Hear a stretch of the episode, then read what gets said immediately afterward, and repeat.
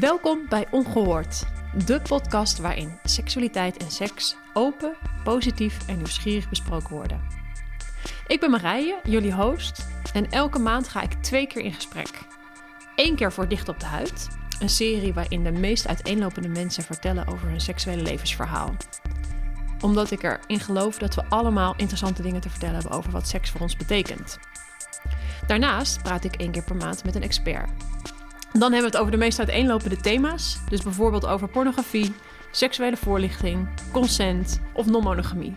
Dus elke maand komen er andere thema's voorbij. Maar deze keer is het tijd voor een nieuwe Dicht op de Huid. In dit gesprek praat ik met Bente.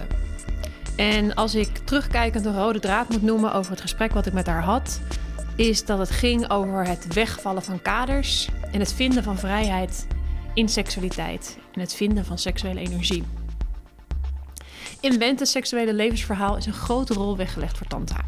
Bente vertelt wat Tantra voor haar betekent. En we hebben het ook over hoe ze seksualiteit eerder beleefde. En over hoe indrukwekkend het voor haar was om voor het eerst met een vrouw te zoenen.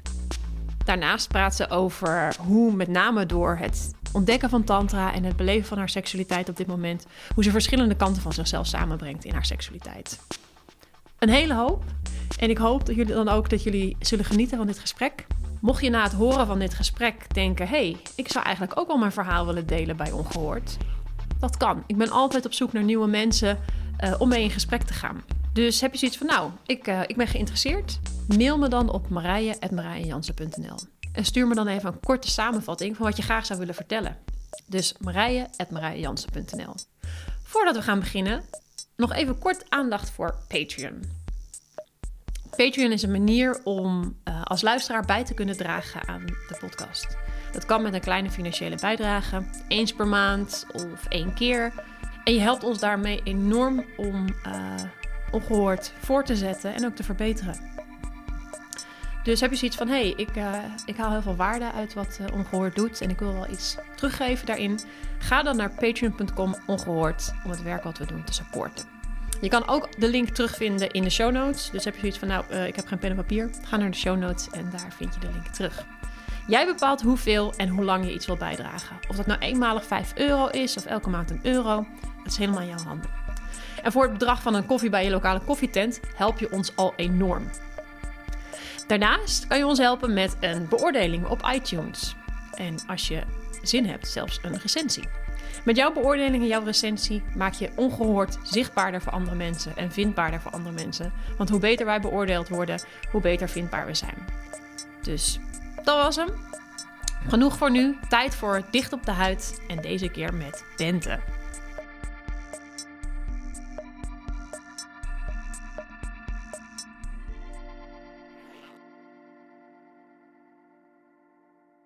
Ja, Bente. We zitten hier ik, sprak, ik mailde je een paar weken geleden, nee, een paar weken geleden, een paar dagen geleden. En um, prompt zitten we hier aan tafel. Um, we gaan het hebben over jouw seksuele levensverhaal. Als ik dat noem, als ik zeg, hé, hey, we gaan het hebben over jouw seksuele levensverhaal. Wat komt bij jou het eerste naar boven? Nou, niet zozeer woorden, maar ik voel een gevoel, zo'n uh, tinteling, kleine tinteling in mijn lichaam. Ik denk, oh, heerlijk, ja, over seks praten, seksuele levensverhaal daar, uh, ja, daar voel ik enthousiasme bij. Ja. Dus dat merk ik meer. Het is niet een gedachte die nu in me opkomt. Mijn seksuele levensverhaal, maar meer een gevoel van, oh ja, tof om daarover te praten. En dan daarna seksuele levensverhaal. Hmm. Het is gelijk zo'n groot, ja, groot, groot iets, hè? Het is groot, ja. Ja. Waar zou je uh, willen beginnen? Wat is voor jou een moment dat je denkt, wow, dit, maakt, uh, dit heeft indruk op me gemaakt, of dit is ik heb echt gemerkt dat dit een vormend moment is geweest in mijn leven. Wat, wat mijn beleving van seksualiteit heeft beïnvloed. Ja, voor mij was de grote verandering in mijn seksuele leven de eerste stap naar Tantra. Mm -hmm. absoluut. Dus ik kan eigenlijk zeggen dat ik voor die uh, eerste introductieweek in Tantra eigenlijk meer van buiten naar binnen leefde. Dus alles wat buiten om me heen was, bepaalde eigenlijk mijn seksuele ervaringen en mm. hoe ik me voelde in seks en wat ik deed. En um, daarna ben ik veel meer van binnenuit gaan leven en alles van binnenuit gaan ervaren. Dus dat is voor mij echt zo'n breekpunt Ja. En voordat ik uh, het over de, de tantra gaan hebben, je zegt van daarvoor leefde ik van buiten naar binnen. Dus je reageert, als ik het begrijp, zo, je reageerde op de dingen die op jou afkwamen. Mhm. En kan je daar een voorbeeld van geven hoe dat, hoe dat eruit zag? Nou, ik liep me eigenlijk. Ehm, ik liet mijn omgeving heel erg beïnvloeden hoe mijn seksleven eruit zag. Dus van huis uit had ik altijd wel meegekregen dat ik dat seks gezond was. Ehm, mijn ouders praten er heel erg makkelijk over. Mhm. En er werden veel grapjes gemaakt over seks. En mijn. Ik zou niet zo zeggen dat mijn ouders van die ouders zijn die heel erg aan seksuele voorlichting doen, maar eerder voorleving. Ik vind dat een Ah. mooiere manier van het Ja. zeggen. En een kind voelt dat. Een kind voelt het, oh, mijn ouders hebben een gezond seksleven en dat krijg je dan mee. Mhm. Echt, dat krijg je echt mee in je. ehm, in, in, in ieder geval zat dat in mijn systeem was dat heel erg aanwezig. En ik had ook een zus en die hield heel erg van gewoon exploreren, onderzoeken daarin. Dus ik kreeg ook altijd haar verhalen mee. Dus mijn overtuiging was, ehm, seks is gezond en seks is ook stoer. Je kan er ook verhalen mee vertellen. Mhm. En dat wilde ik dan dus ook heel erg graag. Dus mijn seks was niet zozeer vanuit voor, voor mijn eigen ervaring, voor dat ik het dan lekker zou vinden, maar meer voor het verhaal. Het verhaal wat je er daarna over kon Wat ik daarna erover kon vertellen. Ah, ja. Ja. En ging je dan ook op zoek naar specifieke ervaringen of eh, interacties waarvan je het had van, nou, dit gaat mij een, eh, misschien niet eens bewust, eh, dit gaat mij een goed verhaal opleveren, maar waarvan je iets had van, nou, dit, dit doet wat of zo. Ja, absoluut. Dus ik, wil, ik ging spannende dingen opzoeken en spannende ervaringen. Ehm, maar het zat hem ook in frequentie. Dus ik, ik had ook zo'n stiekeme overtuiging van ehm, hoe meer seks, hoe meer je meetelt, hoe meer je te vertellen hebt. Hmm. Ehm, ja, dus dat, dat was een overtuiging die in mij zat.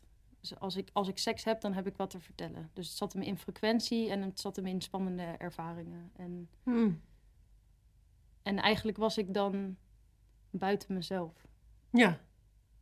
Want ik deed het meer voor de omgeving. En ik zat dan in een vriendinnengroep waar we zelfs bijhielden van... oh, wie heeft het meeste seks of meeste, wie heeft het meeste jongens gezoend? En wie zit er dan in de top drie? En wie staat dan bovenaan in onze vriendinnengroep qua frequentie? Dat soort dingen. Ja. En ja, eigenlijk ging het helemaal niet over mijn plezier. Nee. Nee, het ging meer over de, als ik, wederom als ik het zo hoor, de waarde die je, het geeft je een bepaalde waarde eh, in die groep, in de omgeving waar je was van de spannendste seks of de meeste seks of dit heb ik gedaan, nu sta ik in die top drie. Ehm, dat je er een soort van zelfwaarde aan ontleent. Ja, absoluut. Ja. Ja, zo zou je dat ook kunnen zeggen. Dus ook mijn ontmaagding. Het, het zi- het zijn ook hele tekende dingen eigenlijk. Mijn ontmaagding was heel erg pijnlijk. Hmm. En als ik daarover vertel, het is de allerminst romantische scène geweest. Echt.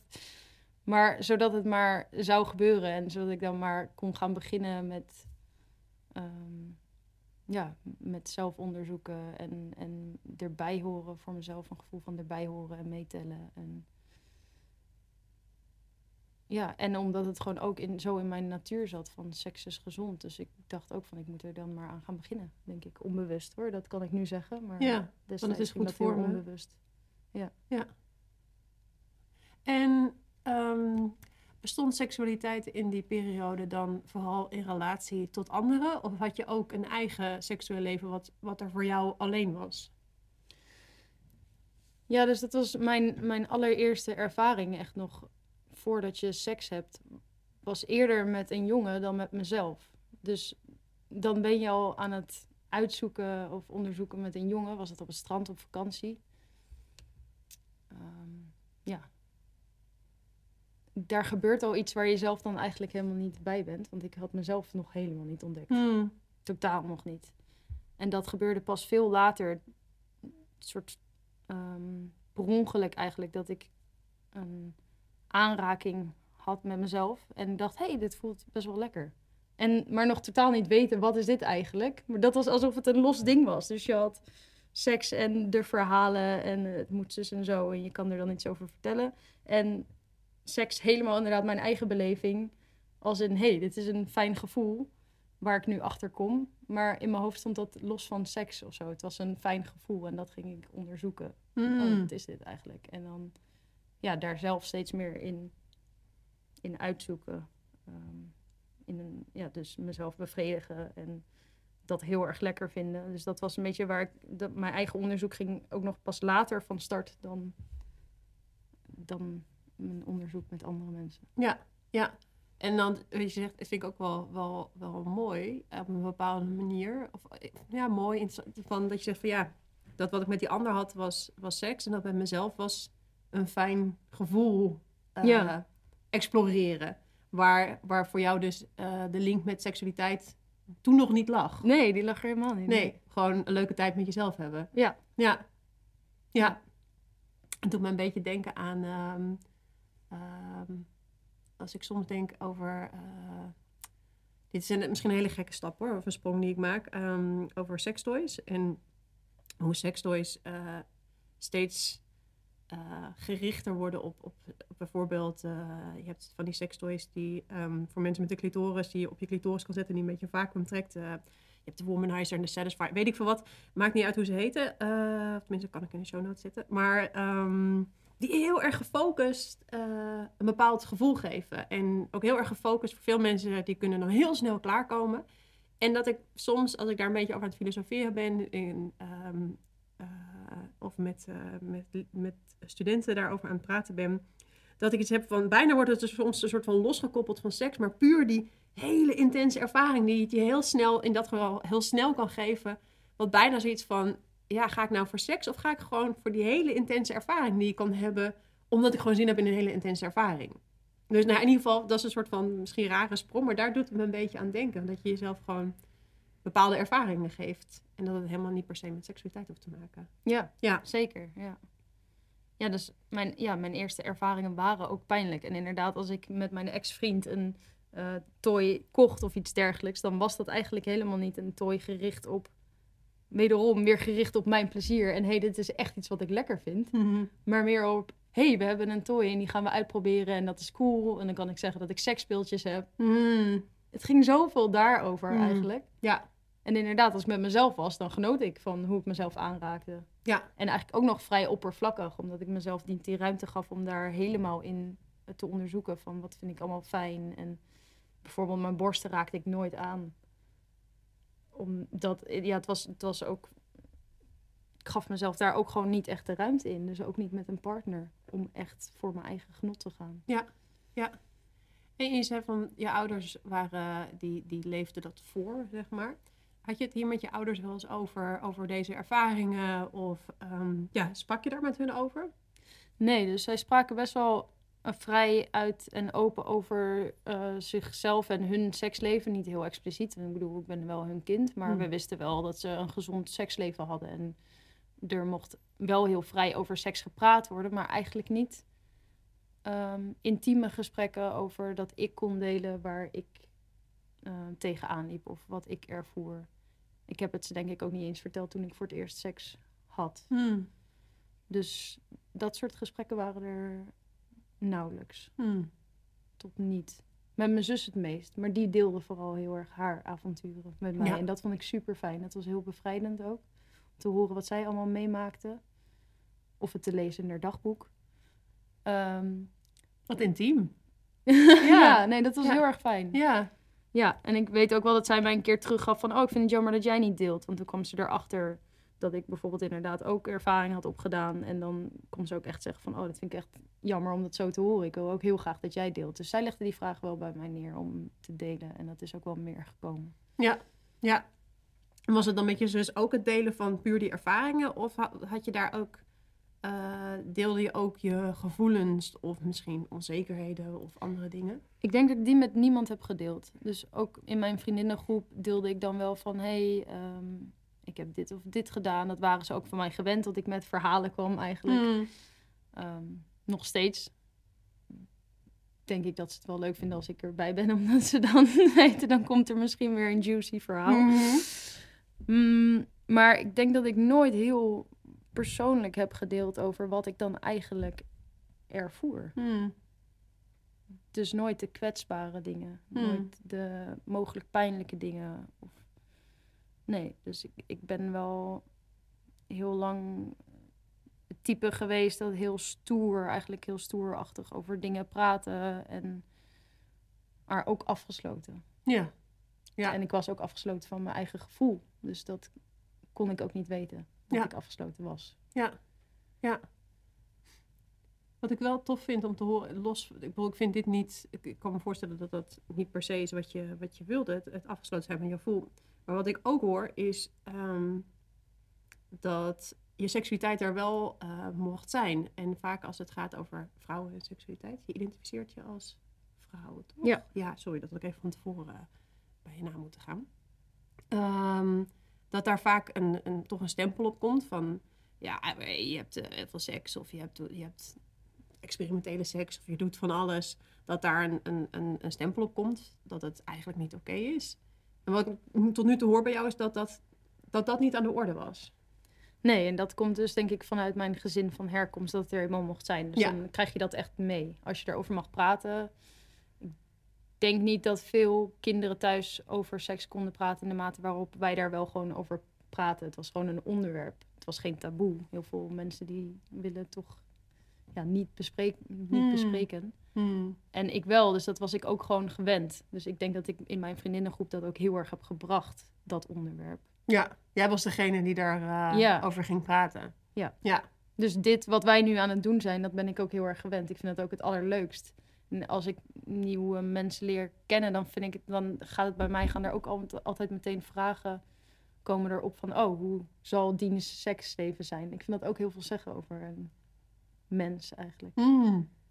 Ik kan net zeggen, wat, wat vind je zo ontzettend leuk om daarover te praten? Maar misschien heb je nu al wat antwoord gegeven dat je, dat je daar benieuwd naar bent. Maar wat, wat, wat, wat, wat maakt seksualiteit voor jou zo'n tof onderwerp om over te praten?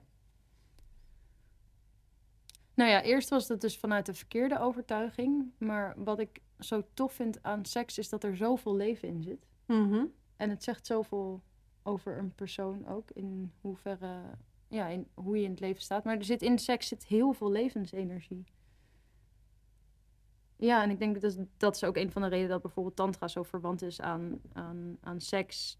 Is die levensenergie. Tantra gaat over levensenergie. En in seks komt dat gewoon heel erg naar voren. Dus het is voor mij ook een graadmeter in hoeverre staat iemand in het leven. En leeft iemand echt vol. Hmm. En, dat, en dan gaat het ineens helemaal niet meer over frequen- frequentie, maar wel over kwaliteit. Van- Dus voor jou is het een, een, een voluit leven. Ja. Ja. ja. en dat kan ook helemaal met jezelf. Dat, dat, het is niet meer, vroeger dacht ik van, oh je telt alleen mee als je seks hebt met anderen of weet ik het wat. En nu kom ik erachter, nee, het gaat, leef je, leef je je levensenergie, leef je die seksenergie en is het, al is dat met jezelf, maar bestaat het? Heeft het Hmm. een rol in je leven? Ja. Dus het is niet zozeer de vorm, maar de invulling die je daaraan geeft. Ja. Ja. Ja. En dan komen we eh, eh, vanuit die periode. ehm, nee, ik ga, ik ga even toch um, iets chronologischer insteken. Dus je zei van, nou, ik heb die periode gehad dat ik ehm, met de juicy verhalen en de gesprekken met je vriendinnen en met je zus. En, eh, hoe lang heeft die periode ongeveer geduurd? Eigenlijk tot mijn negentiende. Dus ik had op een gegeven moment, ik had wel een vaste vriend. En daarmee ben ik ook gaan samenwonen. Maar daarin herhaalden al die patronen zich, maar dan binnen de relatie. Dus het ging daarin ook gewoon over dat ik erkenning wilde, denk ik, in ons zijn van hem. Ook door hem zoveel mogelijk te geven in seks. Dus ik was heel erg aan het geven. Bijna nooit echt in een ontvankelijke rol. Dat ik ook echt kon toelaten dat ik er echt van kon genieten. En kon gaan staan voor wat ik dan lekker vond. Dus- wat hield je daartegen? Ja, wat mij tegenhield is dat ik ook eigenlijk... Ja, ik had van die verwachtingen van... Jij moet het mij geven. Dat. En dat is denk ik een hele grote valkuil. Misschien Hmm. wel van heel veel vrouwen ook. Van die onuitgesproken verwachtingen. Dat de ander wel weet wat lekker is. Hmm. Dat de ander ja, dat de actie eigenlijk bij de ander ligt. In plaats van dat je er zelf voor gaat staan. Wat Ja. je dan lekker vindt. En Dat je erom mag vragen. En dat je erom mag vragen. En gericht. Ja, het is, het is vergelijkbaar met wat mensen altijd zeggen. Wat het verschil tussen mannen en vrouwen is. Dat vrouwen bijvoorbeeld leggen iets op de trap van... hé, hey, dat moet mee naar boven. Mhm. Maar zeggen dat dan nooit tegen de man. Er is gewoon een verwachting. Als ik dat op de trap leg, dan neemt die man dat mee naar boven en dan legt hij dat neer waar het hoort. Mhm. Maar mannen zien dat niet. Mannen lopen daar voorbij. Mannen lopen gewoon die trap op naar boven. Mhm. Terwijl als je als vrouw zou zeggen, hé, hey, er ligt iets op de trap. Neem je dat even mee. Dat is eigenlijk echt precies wat mannen nodig hebben. Gewoon even die gerichte actie, dat even herhalen. En dan gebeurt het. En dan heb je eigenlijk, ben je allebei in harmonie, allebei tevreden. Ehm, maar bij vrouwen zit er soms de neiging om dan ja, dat niet uit te spreken en dat maar te verwachten dat het gebeurt. En dat was jouw ervaring daar, dat, jij dat je het niet uitsprak, maar iets had Ja. van... Ik had telkens van, jij moet het uit jezelf gaan doen, terwijl ik nooit aangaf wat en hoe dan. Ja, En hoe kon hij het weten?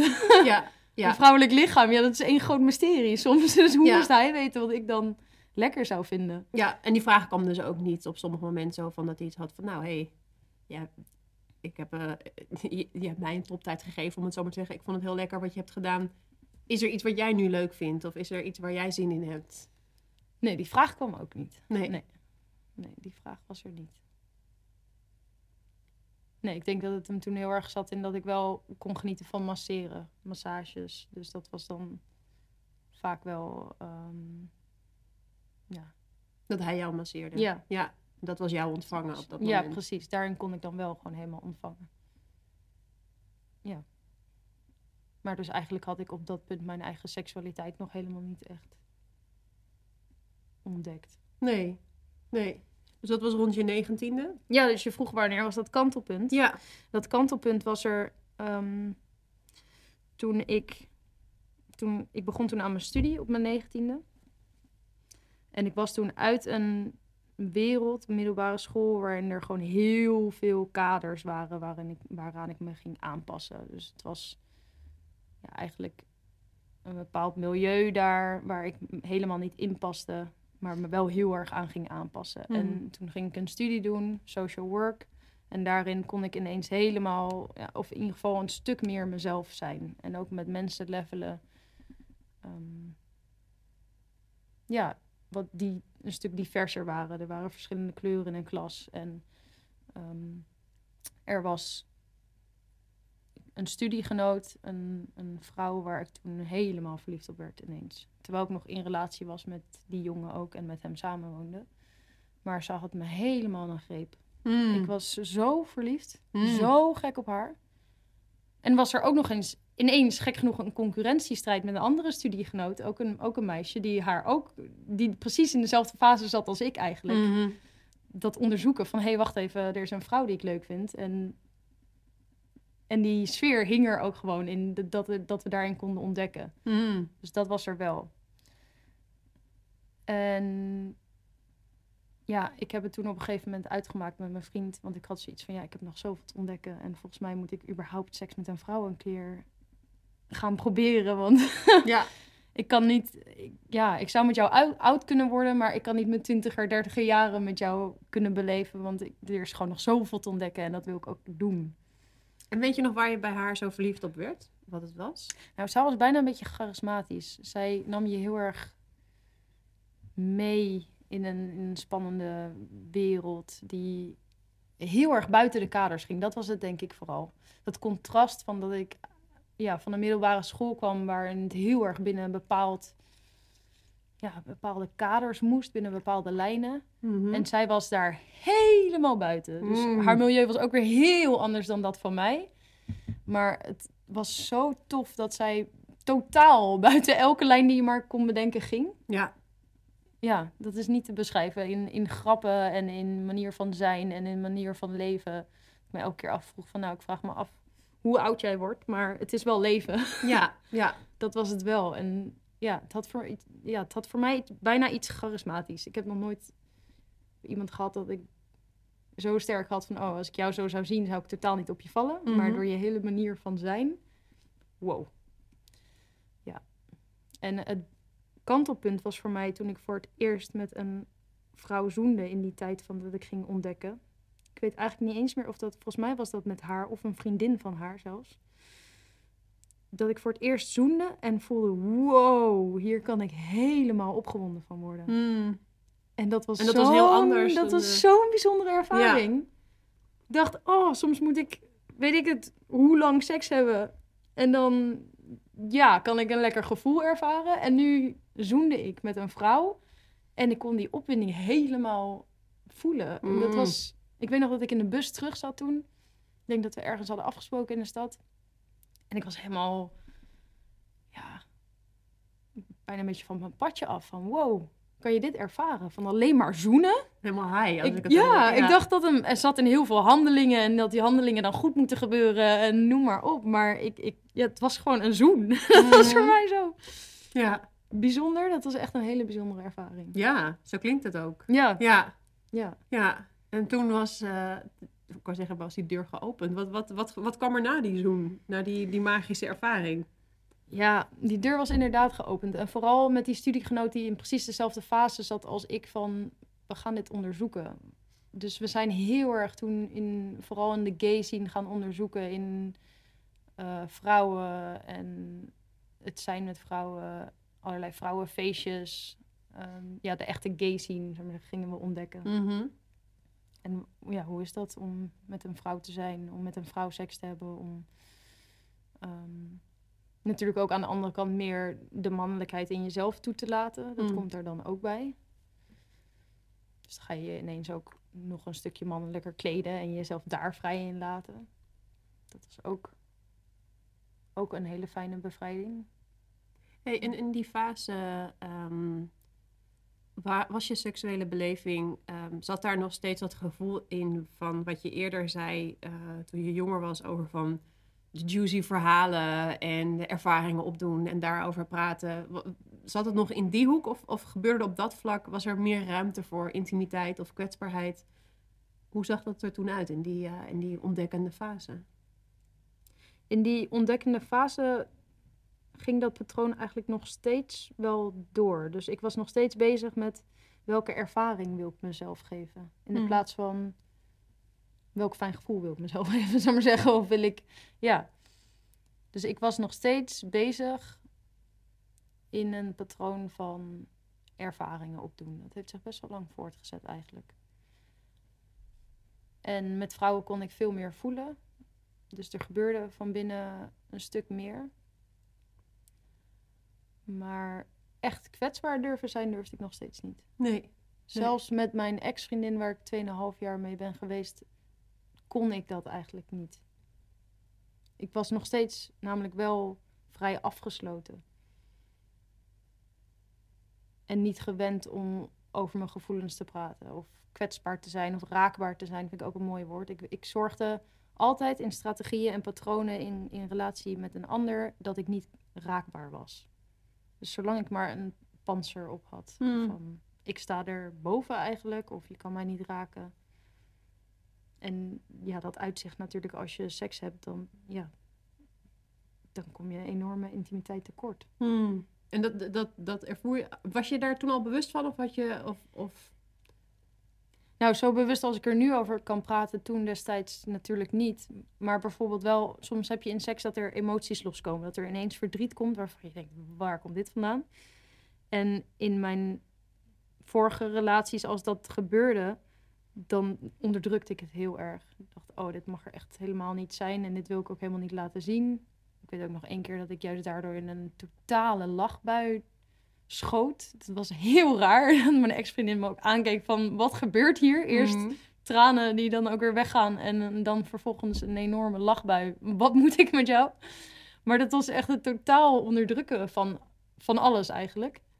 Dat er dus ook juist daardoor heel veel gelach kwam. Ik denk om er overheen te gaan. Ja, Maar echte intimiteit was er nog steeds niet. nee, nee. Maar wel meer gevoel, zeg maar. Je, je, je voelde wel meer meer. gevoel. Ik voelde wel, oh, vrouwen die maken me een stuk levender. En eh, ja, dit, dit, dit vind ik geweldig. En ik wil hierin ontdekken. En de uitdaging vond ik heerlijk ook. Dus dat zat ook weer een beetje... ehm, ja, in de richting van ervaring. Maar ja, ik voelde wel veel meer in mezelf al. Je genoot meer. Ja. Ja. Ja. Ja. En hoe was dat? Hoe was die ervaring van... Hé, hey, wacht eens even. Uh, met, mijn, uh, met mijn mannelijke partner was ik heel erg aan het geven. En kon ik wel genieten van de van massage op een andere manier. En wow, wat, wat ik kan me voorstellen dat je ook zegt van... Weet je, we zei ook al met die Zoom van... Wow, wat gebeurt hier? Wat, wat, wat, wat, wat, wat, wat ervaar ik allemaal? Mm -hmm. Ja. Hoe was dat? Ja, het was gewoon, het was vooral heel erg fijn om mezelf meer te gaan leven. Dus zoals ik al zei, dat ik ook van mezelf mocht toe, mijn mannelijke kant mocht toelaten, dat vond ik denk ik vooral heel erg fijn. Dat ik daar al kon gaan, uh, mezelf kon vrijlaten in, oh, ik mag nu ook leiding gaan nemen. En Ja. ik mag nu ook gaan versieren in plaats van maar wachten tot er een jongen in een bar naar me toe komt. Ik mag nu in die rol stappen van, ehm, ja, van naar een vrouw toe lopen en, en haar versieren en dus leiding nemen. En dat vond ik heerlijk. Ik denk dat die energieën in mezelf, dat vond ik vooral hetgene wat ineens zo Mm. ontzettend fijn was Ja. om te beleven. En nog steeds niet eens per se de seksuele ervaringen, als ik terugdenk aan die tijd. Dat die nou zo geweldig waren. Maar het was vooral dat ik mezelf toeliet om meer kwaliteiten toe te gaan laten van mezelf. Hmm. Ja, dat je daar meer vrijheid in ging ervaren. Ja. Ja. Ja. Ja, dat kan ik me goed voorstellen. Dat je niet, dat je niet meer zit in een bepaald script, of een bepaalde verwachting van, oh, maar dit is wat ik heb geleerd over hoe ik zou moeten doen. En als je daaruit breekt, dat er iets is van, oké, nu mag ik het zelf gaan. eh, Ja, precies. Het, het, vrijkomen van kaders is, is gewoon een hele, hele fijne. Ja, dat is een hele fijne beleving. ja, Dat geeft je heel veel energie. ja, ja, Ja. ja, kan ik me goed voorstellen. Dus daar zat je toen, eh, toen in. Ja, En hoe lang heb je daar in deze periode gezeten? Van vrijheid en het loslaten van kaders? nou in, in die vorm dat ik daar vooral mee bezig was, was een aantal jaar, denk ik. Ook al vrij snel wilde ik mezelf de ervaring geven van het hebben van een relatie met een vrouw. Dus Mm. dat was dan weer het volgende puntje op mijn lijstje van, oh, maar dan wil ik ook ervaren hoe het is om een relatie te hebben met een vrouw. Dat zal dan ook wel weer heel anders zijn dan een man. Mm. Dus Ja. Daar was ineens een vrouw die dan in het plaatje heel erg paste. En wat was dat plaatje? Ja, het was lastig. Op dat moment was ik aan het daten met twee vrouwen. En De ene was eigenlijk de seks al best wel fijn mee. Voor het eerst dat ik echt kon ervaren... oh, dit is echt iets waar ik van geniet. En ik raak echt opgewonden van haar ook. Dat, dat gegeven was voor mij gewoon heel erg fijn. Als Hmm. ik daar waar ik in mezelf kon voelen... dat ik er echt opgewonden, opgewonden van werd. En iemand van mij ook. Ik, er, ja, dat vond ik heel erg fijn. Maar wij waren zo verschillend. Wij ook weer een heel ander milieu. Ze, we pasten totaal niet bij elkaar. Maar daarin konden we elkaar heel erg vinden op dat seksuele vlak. En dan was ik aan het daten met een, ehm, ja, met een vrouw die qua plaatje gewoon heel erg bij mij paste. Zelfde interesses, eh, zelfde lengte, bij wijze van spreken blond. En iemand waarmee ik eh, hand in hand over straat kon lopen. En dat het er gewoon mooi uitzag. En dus telkens als ik aan anderen ook weer voorlegde van... hé, hey, waar zal ik voor gaan? Dan zei iedereen dat mooie plaatje. Dat plaatje wat... eh, ja. En dus maakte ik eigenlijk weer een beslissing van buitenaf. Hmm. Ging ik het alsnog weer daar leggen. Ik me alsnog weer een soort van aanpassen. Van, oh ja, dit is wat de omgeving wenst en fijn zou vinden. En waar de omgeving mij mee zou willen zien. En dus, oké, ik ga voor deze ervaring. En ja, toen ben ik met haar geweest, 2,5 jaar, wat heel erg fijn was. Maar ja, het was, het was vooral het was heel erg fijn en veilig en we konden heel goed met elkaar opschieten. Maar mijn vuur ging er niet echt van aan. Nee. Nee. Daar was de klik niet tussen ons. Ja. Ja, dus dat we waren zo'n 2,5 jaar samen. Nadat ik daarvoor dus een tijdje gewoon had ontdekt in de scene, in het zijn met vrouwen. En in ons samen zijn ben ik, heb ik toen de stap gemaakt naar introductieweek in Tantra. En dat kwam doordat er telkens in seks bleef bij mij ook het gevoel van er is meer. Hmm. Ja.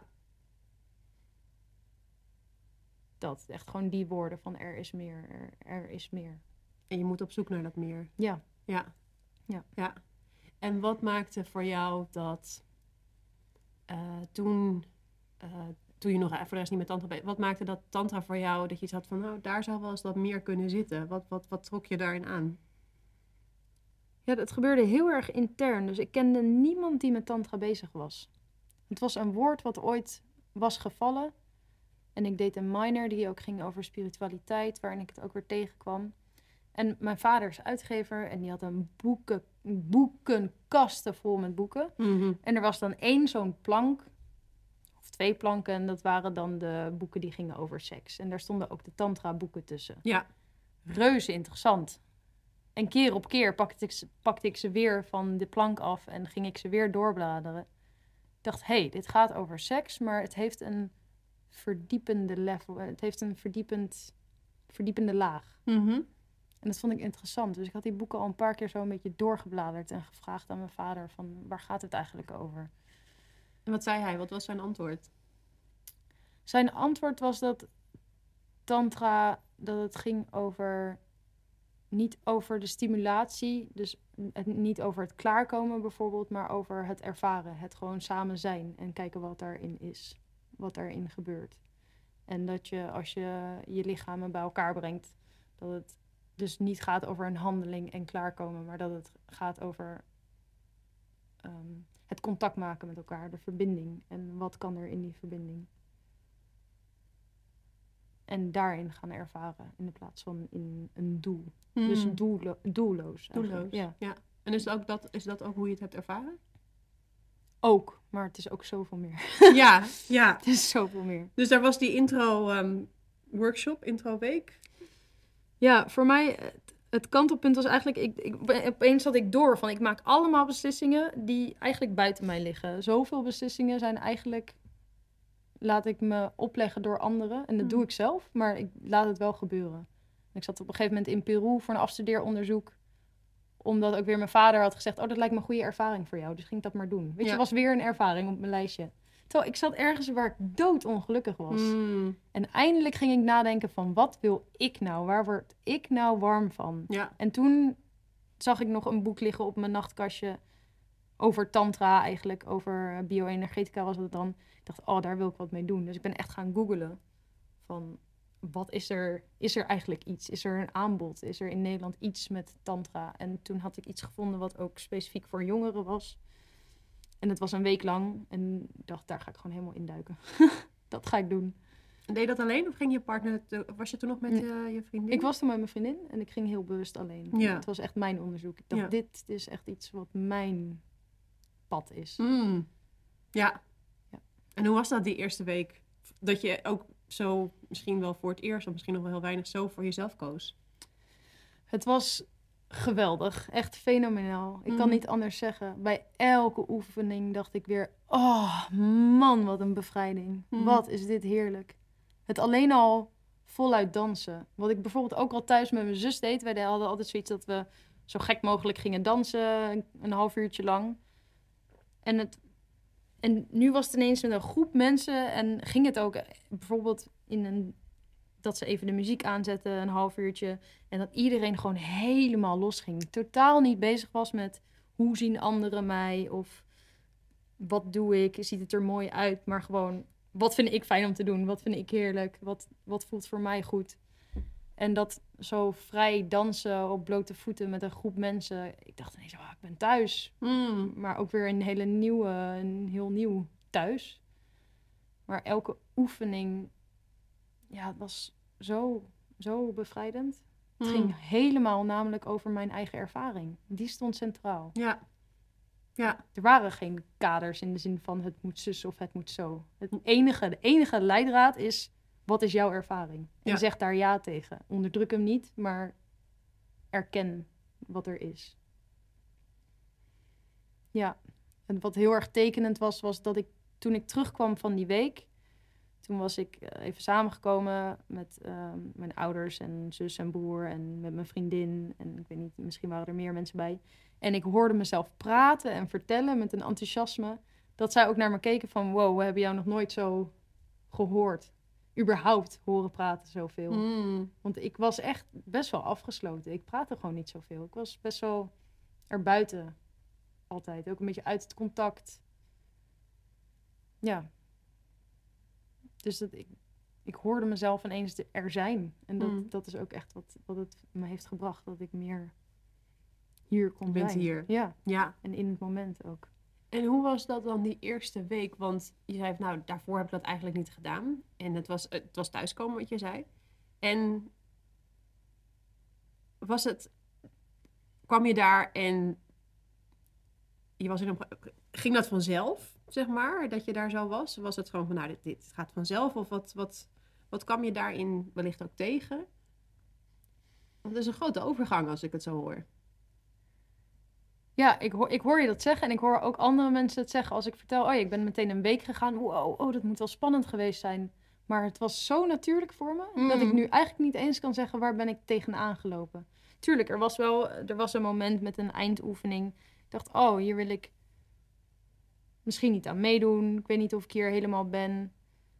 Ehm, en dan is er alle vrijheid om je grens ook weer aan te geven. Dus ik heb toen ook gezegd: nee, deze eindoefening ga ik niet aan meedoen. Volgens mij zat het er niet zozeer in dat ik de mate van intimiteit niet aan wilde gaan, maar het zat er meer in ehm, dat ik al zo vol was van heel veel ervaring ineens een hele week. Dacht van nou, volgens mij eh, ga ik even rustig aandoen. En ik heb toen nee gezegd en je, je nee wordt altijd helemaal gehoord en daar is alle vrijheid voor om welke oefening dan ook niet mee te doen. En ook weer doordat mijn nee helemaal gehoord werd, stapte ik het Mhm. laatste moment er nog in met iemand een meditatie. Ja. Dus Oh, dat vind ik altijd zo fijn. Dat, je, dat, als, eh, dat als je nee helemaal gehoord wordt. Sorry, ik ga hier echt helemaal van aan ook. Ja. Maar van, u houdt van je gesprek, maar dit ook. Wat er ontstaat als, er, als je nee gehoord wordt. Dat er dan opeens heel veel ruimte ontstaat. Dat mensen zo vaak iets hebben ja, maar dat nee is... Dan sluit je af. En dan, Mm. Maar er opent zich Ja. van alles. Wat gaaf. Sorry. Ja, Dat nee, ja, nee ja. absoluut. Het is heel belangrijk, want er zit ook transformatie in. Erkennen wat er is. Bijvoorbeeld als dat verdriet is, als je dat wegdrukt, dan zal er nooit iets anders komen. Terwijl als je het verdriet er even helemaal laat zijn Mm. en erkent en ja ertegen zegt van, oh, dit verdriet is er, dan opent zich daarna, vaak is er dan verbinding, vaak is er dan stroming, kan je samen zijn. En met een nee is dat helemaal. Dan Mm. zegt nee, ik wil het echt niet doen. Oh, ik hoor je, oké, we gaan het niet doen. Ja. Oké, hé, maar wacht even, ik voel nu toch iets heel voorzichtig Ja. een nieuwsgierigheid en daar vandaan Ja. ga ik er toch gewoon instappen. Ja. En Ja. dat hoeft niet. Soms is een nee gewoon een nee. Ja, ook, ook dat. Maar dat, het feit dat, die- dat, die, dat, dat die er mag zijn en dat mensen iets hebben. Oké, je nee is een nee, punt. Klaar, Ja. prima. Dan gebeurt er, dan gebeurt er iets. En het kan zijn dat die nee blijft. Het kan zijn dat je wel iets gaat doen. Maar ja, ja, Ja. Dat, dat, dat gebeurt helaas nog te weinig. Dat onze nee daarin eh, Echt gehoord, echt wordt. gehoord wordt. Ja. Ja. Maar anyway, jij was daar die week. En, eh, en je zei van, nou, eigenlijk voelde het allemaal natuurlijk. Als, van, als vanzelf. En wat, wat ervoer je in je seksualiteit in die, in die week, na die week? Het confronterende wat ik ervoer was dat mijn relatie niet klopte. Hmm. Dus ik had al heel gauw eigenlijk het inzicht van... ho, wacht even, dit is heel interessant. Ik wil hier meer mee. Maar ik voel ook dat ik dit niet aan wil gaan met mijn huidige partner. Toen, mijn toenmalige partner. En ik denk wat ik daar in seksualiteit... Ik, ik vraag het me af of ik daar echt al in seksualiteit op dat moment iets had beleefd. Het ging gewoon heel erg over de eigen ervaring. En dat was voorzichtig aan voor mij een hele belangrijke weg. Dat het ineens ging over wat gebeurt er in mij. Hmm. En het is te snel om te zeggen dat ik in die week daarin in seksualiteit al verandering kon ervaren. Want ik weet dat ik daarin ook nog een, iets aan ben gegaan. ehm, met twee anderen weer ook een beetje om de ervaring. Dus ik zat nog steeds gewoon best wel vastgeroest in dat patroon van mezelf. Ja. Van dat seks nog steeds ging over... Ja, niet, niet over mezelf en mijn eigen gevoel. Ja. Nog steeds geven eigenlijk. Ja. En nog steeds buiten mezelf. Dat is, heeft nog best wel even geduurd. Hmm. Ja, dat kan, dat kan me voorstellen. Als zulke weet je, dingen zitten diep van binnen. En dat is, kost best wat werk om, naar, eh, om, die, om, dat, om die koers te ja, aan dus te die, die was ik eigenlijk gewoon nog best wel even aan het voortzetten. Ja, ja, ja, als ja. ik nu terugdenk, ja, dan zat ik daar nog steeds in. Ja. Terwijl op niet-seksueel niveau, in energielaag, gebeurde er alweer heel veel. In dat ik wel me heel erg aangetrokken voelde tot iemand daar. Van ik dacht, hé, hey, je, hebt een, je hebt iets in je wat ik heel interessant vind. En waarin ik, waar ik het liefst iets mee zou willen. Dus daarin kon ik heel erg in mezelf voelen van, hé, hey, daar, daar gaat mijn vuur van aan. Mm -hmm, daar word ik warm mhm. van. Hier gebeurt iets waardoor ik echt word geraakt. Ja. En dat contact ging ik heel erg aan, maar dat was nog niet op een seksuele laag.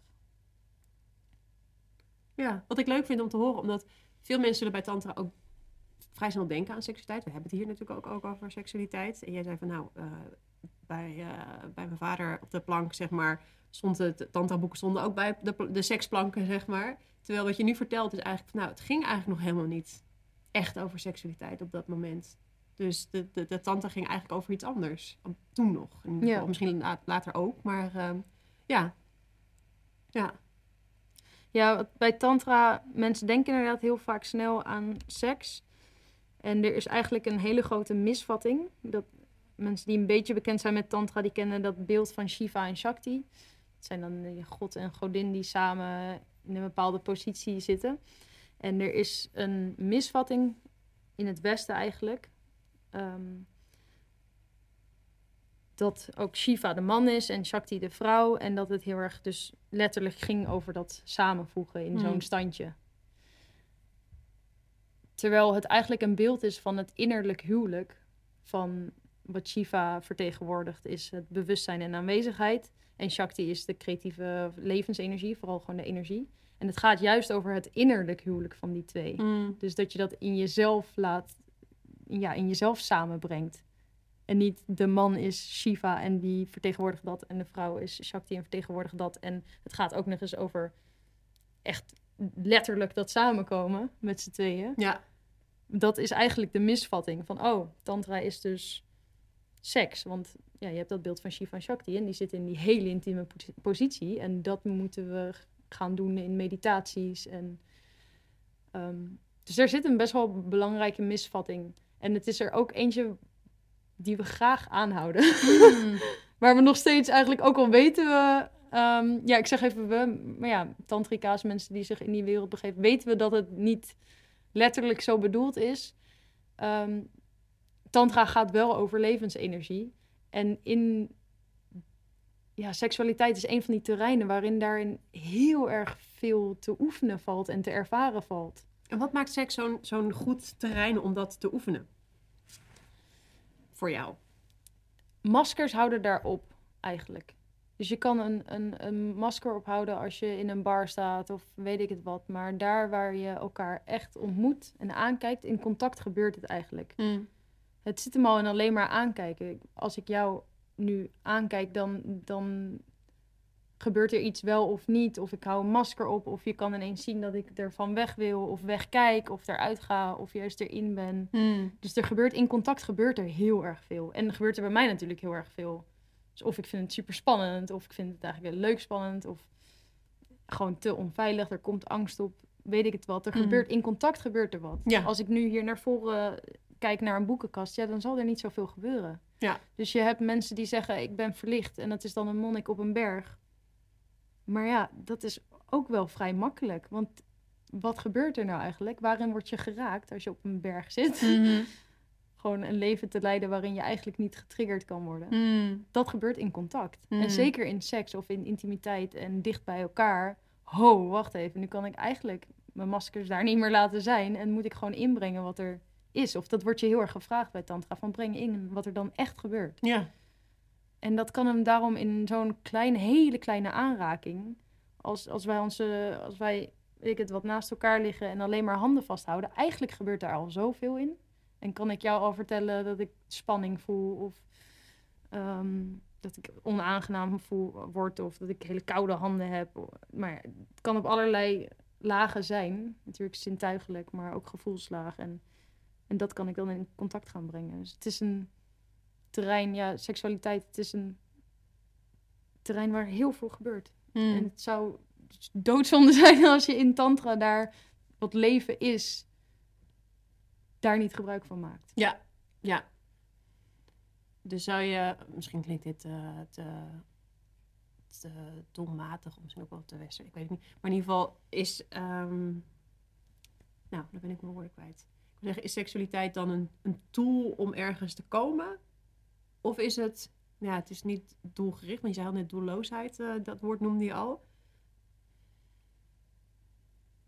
Ehm, ja, ik, misschien een soort variatie op de vraag die ik net stelde: van hoe manoeuvreert seksualiteit zich daarin? Ik hoor helemaal wat je zegt over van het is een middel, of het is, het is, het is misschien voor sommigen een soort van ultiem contact of zoiets. Ja, ik ben nog een beetje aan het kijken van hoe, hoe beweegt seksualiteit hierin?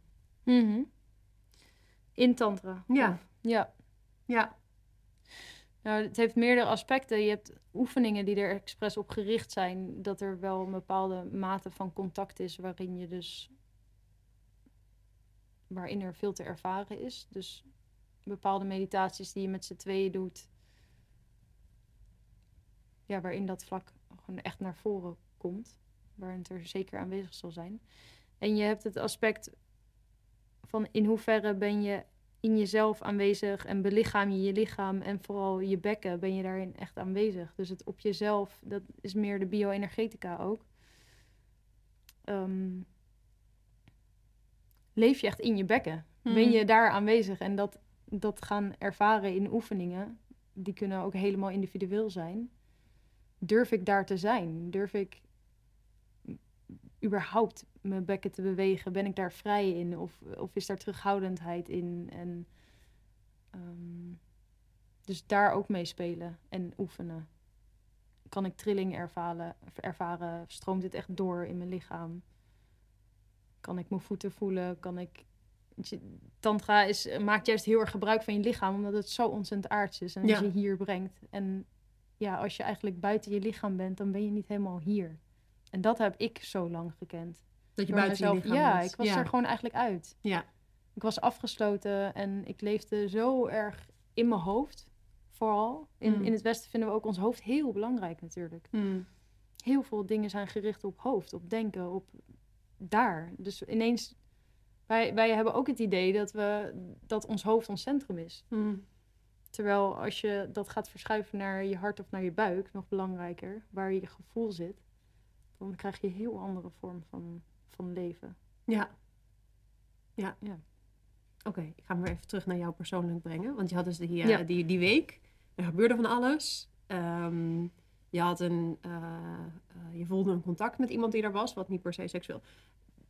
En je ervoer van, nou, deze relatie waar ik nu in zit, dat is niet het, dat is niet het pad wat ik, wat ik moet bewandelen, wil bewandelen. Um, wat gebeurde er daarna? Ja, dus wat ik heel duidelijk voelde is, ik wil door in tantra. Dit hmm. was, ik ga het hier niet bij laten.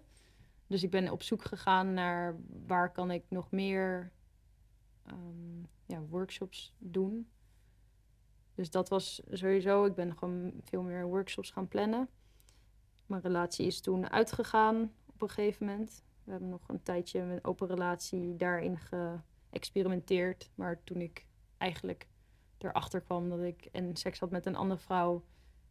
En stiekem verliefd was op weer een andere vrouw. En niet eens eigenlijk aan mijn huidige partner toen dacht, dacht ik, oh nee, dit, is, dit klopt helemaal niet. Dus hmm. mijn relatie is toen uitgegaan. En ik ben echt verder gegaan op dat pad van tantra en daarin ervaren. En ja, qua seksualiteit, zoals ik net al zei, bleef ik eigenlijk wel daarin doorgaan. Met buiten mezelf zijn in, in de echte seksuele ervaringen. Bleef ik voornamelijk buiten mezelf en was het meer voor de ervaring. En het is goed zolang ik seks heb en er levendigheid is op dat vlak. Ja. En het kantelpunt daarin was voor mij ehm, bij een tantra-workshop.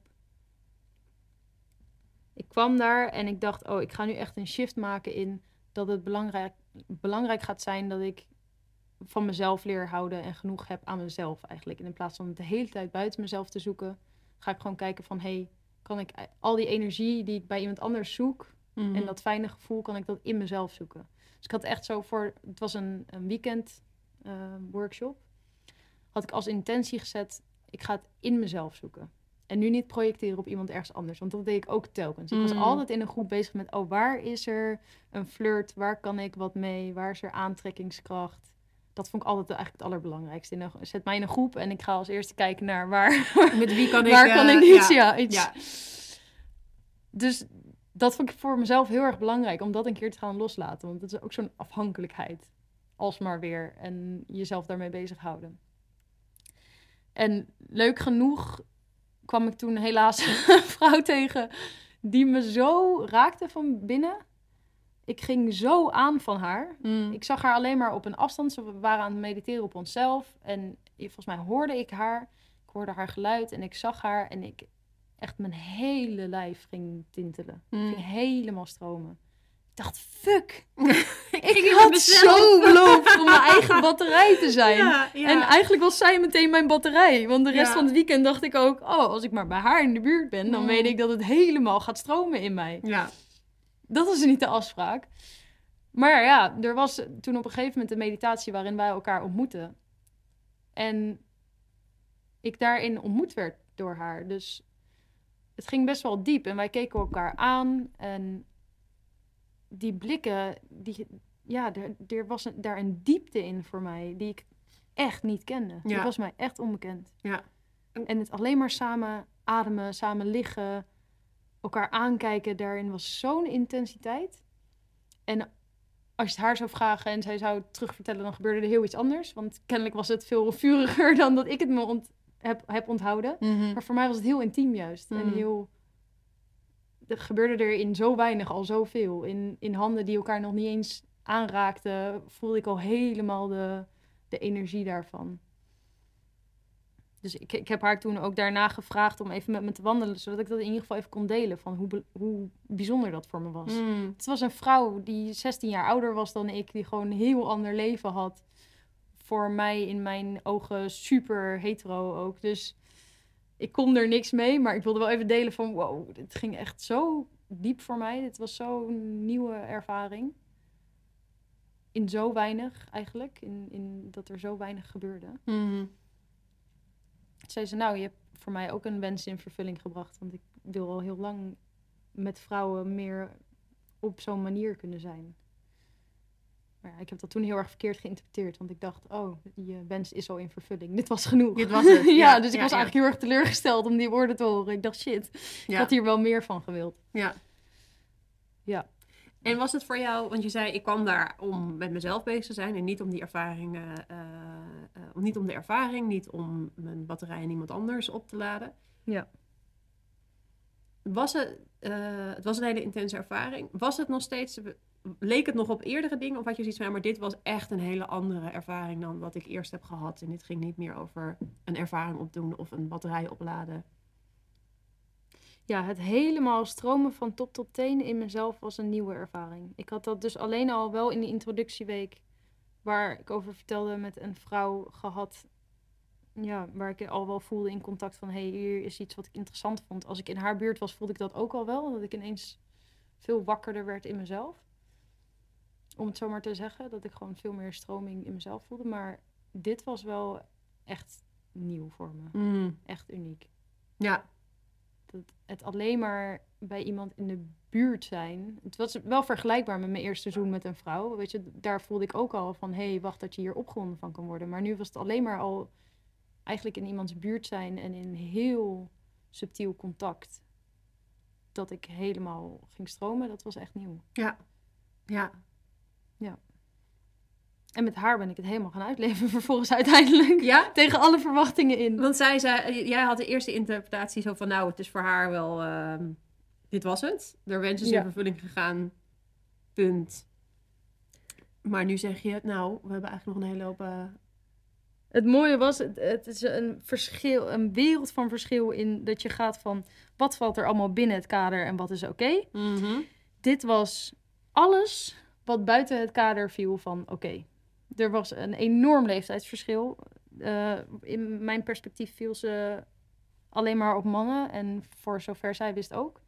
En ze was getrouwd en ze had kinderen en het was gewoon alles, ja, paste niet binnen een kader. Ook niet per se binnen eh, wat ik ooit zou hebben omschreven als zijnde mijn type vrouw. Mhm. Of waar ik op zou vallen. Een stuk kleiner dan ik. En nou ja, allerlei van dat soort details waarvan ik als je me had gevraagd en ik vanuit mijn hoofd antwoord had gegeven, was zij niet de vrouw geweest waarmee ik uh, samen zou zijn. Maar toch gebeurde het en we konden er niet omheen. En we bleven elkaar ontmoeten, want we gingen op een gegeven moment ook samen assisteren bij een tantra-workshop. Een tantra-organisatie. En ja, we konden er gewoon niet omheen. En we hadden ook wel uh, consent van haar man. Dus die wist overal van. Het was open. Ehm, ja, elke ontmoeting dacht weer, dit is iets waar we niet, niet meer omheen kunnen. Hoe wat gebeurde er in zo'n ontmoeting? Kan je een voorbeeld geven van hoe, wat jij ervoor als jullie elkaar ontmoeten? Ja, dus voor mij was het vooral dat er gewoon intern zoveel gebeurde. En ik was telkens weer heel erg verrast dat er bij haar dat het beantwoord werd. Dus dat ook. Dus denk ook vanuit een nul verwachting dat er ineens ook wel een antwoord was op mijn uh, bijvoorbeeld avances die ik maakte of en uh, oefeningen die we samen deden, uh, als in een meditatie, die waren gewoon heel erg levendig. Maar zij verraste me telkens enorm. Dus ik dacht dat het voor mij was en dat ik het gewoon fijn vond om met haar te zijn. Maar dat werd dan toch wel beantwoord. En op een gegeven moment zei ze zelfs van, oh, ik heb zin in seks met je of zoiets. En toen was ik helemaal flabbergasted. Ik dacht, dat zeg jij toch helemaal niet? Dat, dat klopt toch helemaal niet? Mm En toen was er een weekend wat zij had georganiseerd met een vriend, een massageweekend. En daarvoor had ze mij uitgenodigd. En dat verbaasde me enorm. Want ze had eigenlijk gezegd het een soort van te willen afsluiten, omdat ze het te spannend vond om getrouwd te zijn en dat aan te gaan met mij. En dat eigenlijk ook niet wilde doen, omdat ze te bang was juist voor echt verliefd te worden. En dan, ja, wat ga je dan aan? Hmm. Dus het was een massageweekend, dus ze had mij daarvoor uitgenodigd. En ineens had ze ook geregeld dat wij dan bij elkaar op de kamer zouden slapen. En dat ging ik maar al te graag aan. Ook al was dat ook weer helemaal een ja, totale verrassing voor mij dat zij daar was, zullen we zeggen. En ja, daarin deden wij ehm, een oefening vanuit de Wheel of Consent ook. Waar je het volgens mij ook eerder over hebben gehad in podcast. Ja. ja. Dat we allebei even een kwartiertje de tijd kregen om te leven wat er in jou... Eh, wat, ja, de verlangens te leven die er in jou waren. Dus dat was heel erg leuk. We hadden een, kwartiertje tijd gezet. En dan mocht ik bijvoorbeeld mijn verlangens uitleven. En dan, daarna gingen we wisselen. Mm wat geweldig was, want telkens op het hoogtepunt ging dat fucking wekkertje af. en waren we enorm aan het balen. Maar dat, daardoor bleef de energie wel helemaal daar. Ja. Dus die, dat was eigenlijk de eerste keer dat we echt samen, samen, samen waren. En gewoon ruimte hadden en tijd en het aan konden gaan. En ja, dat, wat daarin gebeurde... Ja, voor haar was dat natuurlijk ook nog best wel spannend. Voor het eerst echt met een vrouw. Hmm. Maar het contact was zo vanzelfsprekend en zo ja, wat mij bij haar gewoon enorm heeft geraakt. En dat is natuurlijk, het, liep samen met mijn hele pad van Tantra en leren dat mijn ervaring centraal staat. Eigenlijk dat het gewoon gaat over wat ik van binnen ervaar. Dat liep helemaal ook samen met de ontmoeting met haar en dat in onze seks daar ook over ging. Dus dat alles wat in je aanwezig was er helemaal mocht zijn en geleefd mocht worden. Mm dus in ons samen zijn, wat vanaf dat moment gewoon ja, niet meer is gestopt, heb ik zoveel mogen leven. Omdat alles, alles was buiten de kaders. Alles was al buiten de kaders. Dus zelfs ik had geleerd om te zoenen op een bepaalde manier, bijvoorbeeld. Weet je wel, vroeger leer je van je moet zus en zo zoenen. En je moet zus en zo met je tong. En je mag zeker niet dit doen. En je mag absoluut niet elkaar standen raken. Nou, zij likte mijn tanden en ik was helemaal... Wat, wat doe je nou? Je mag niet elkaar standen aanraken als je zoent. Ja, ja, ja. Ik had echt zoiets van, hè? Het was buiten alle kaders. Dus het was heel zintuigelijk. Alles mocht ervaren worden. Alles kon geleefd worden.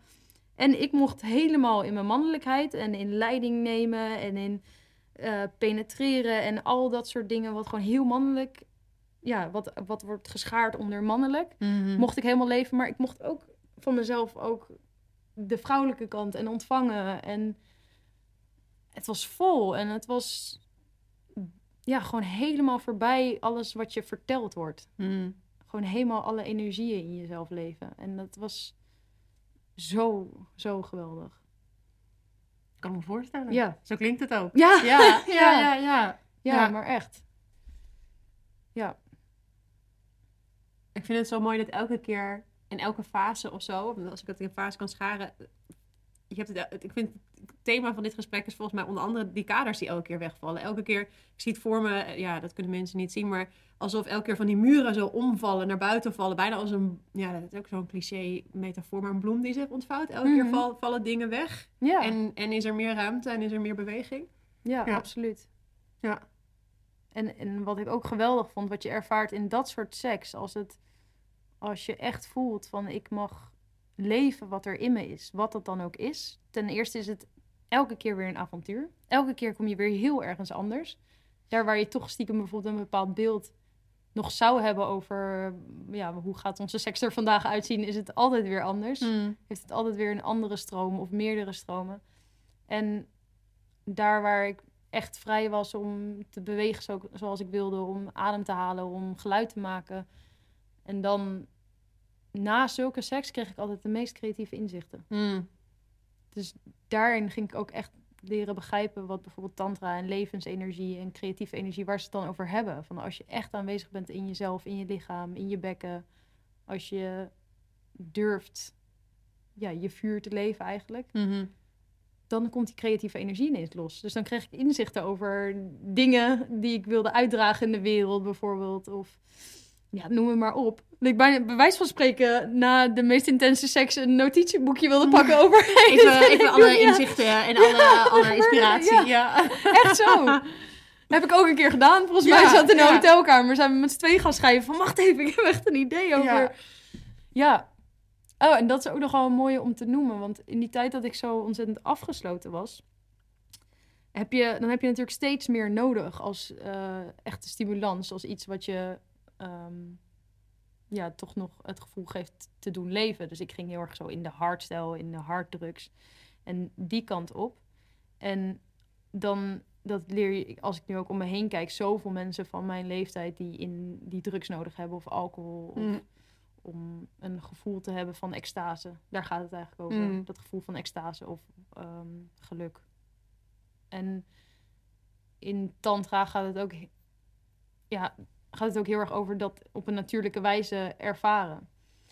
En door alleen maar een ademsessie, door heel veel te ademen, kwam ik er ook ineens achter: hey, dit is precies die high die ik normaal krijg. Of dat gevoel van extase. Ja. Ik bedoel, het heet niet voor niks ecstasy. Maar het was gewoon echt natuurlijke ecstasy. En gewoon met jezelf. Gewoon door te gaan ademen, heel intens. Mm. Dus dat was ook, ja, ineens ging ik alle natuurlijke lagen van, van alles leren kennen. Ja en ervaren. Ja. Ja, zo'n openbaring eigenlijk. Nou, absoluut. Ja, ik, eigenlijk, het, is een het klinkt als een enorme openbaring. Ja. Ja. hey, en ehm, we zijn al best een tijd aan het praten. En ehm, niet dat we nu gelijk moeten stoppen, maar om een beetje, zeg maar, naar een soort van, langzaam naar een soort van afronding van dit gesprek te werken. Zeg maar, want ben je nog met, met, met haar? Zijn jullie nog samen? De, hoe is jullie ja, we zijn uiteindelijk echt een relatie aangegaan. Zij is gescheiden, en, maar dat was ook zo'n moeilijk verhaal alsnog. Um, dat nu hebben we niet meer officieel een relatie, maar we kunnen elkaar daarin niet loslaten. Tenminste, die verbinding is er gewoon. Hmm. En ja, als ik heel eerlijk ben, ik vind het ook veel te moeilijk om, om dat los te laten. Zeker dat vlak waarin als wij elkaar ontmoeten, dus bij wijze van spreken onze lichamen bij elkaar brengen, dan ja, dat is zo vol leven. Hmm. Dat vind ik echt enorm moeilijk om los te laten. En in de vorm, in het dagelijks leven werken we eigenlijk niet. Dat spreken we ook naar elkaar uit, dat weten we ook. Het is heel moeilijk door het leeftijdsverschil alleen al en verschillende fases van waarin we zijn. Dus dat is gewoon heel lastig. Maar ja, het is zo sterk als wij samenkomen. Ja. Dat is iets wat we allebei nog niet los kunnen laten. Ja. ja. Dus wie weet hoe het zal gaan. Maar voor nu. Uh, en dat is je seksualiteit in, in relatie met haar. En uh, aan het begin hadden we het ook over uh, jouw seksualiteit voor jezelf. Gewoon voor jou als Bente. Mm uh, hoe, hoe ziet dat er voor jou nu uit? Jouw eigen seksualiteit los van, van anderen? Ja, wat ik dus wel heel erg mooi vind in relatie met haar, ook dat ik mijn hele lichaam meer ben gaan accepteren. Dus ook ineens erachter kwam dat bijvoorbeeld het aanraken van mijn borsten ook heel erg lekker vond. Dus dat was wel voor mezelf een heel fijn gevoel. Dat seksualiteit mezelf ook veel meer gaat over echt mezelf eh, ruimte geven. Van mezelf leren houden van alles. Dus mijn hele lichaam accepteren. En dat alles er mag zijn. Dus eerst vond ik het ook best wel mm, moeilijk om aan de ene kant stoer te zijn en mannelijk. En dan wel een, zoals wij dat dan in tantra noemen, een yoni te hebben alleen maar. Dus een vagina. Mhm. En kon ik dat ook niet helemaal accepteren. Dus ik had ook een beetje zo'n, ja, niet hele goede verhouding met mezelf, wat dat betreft.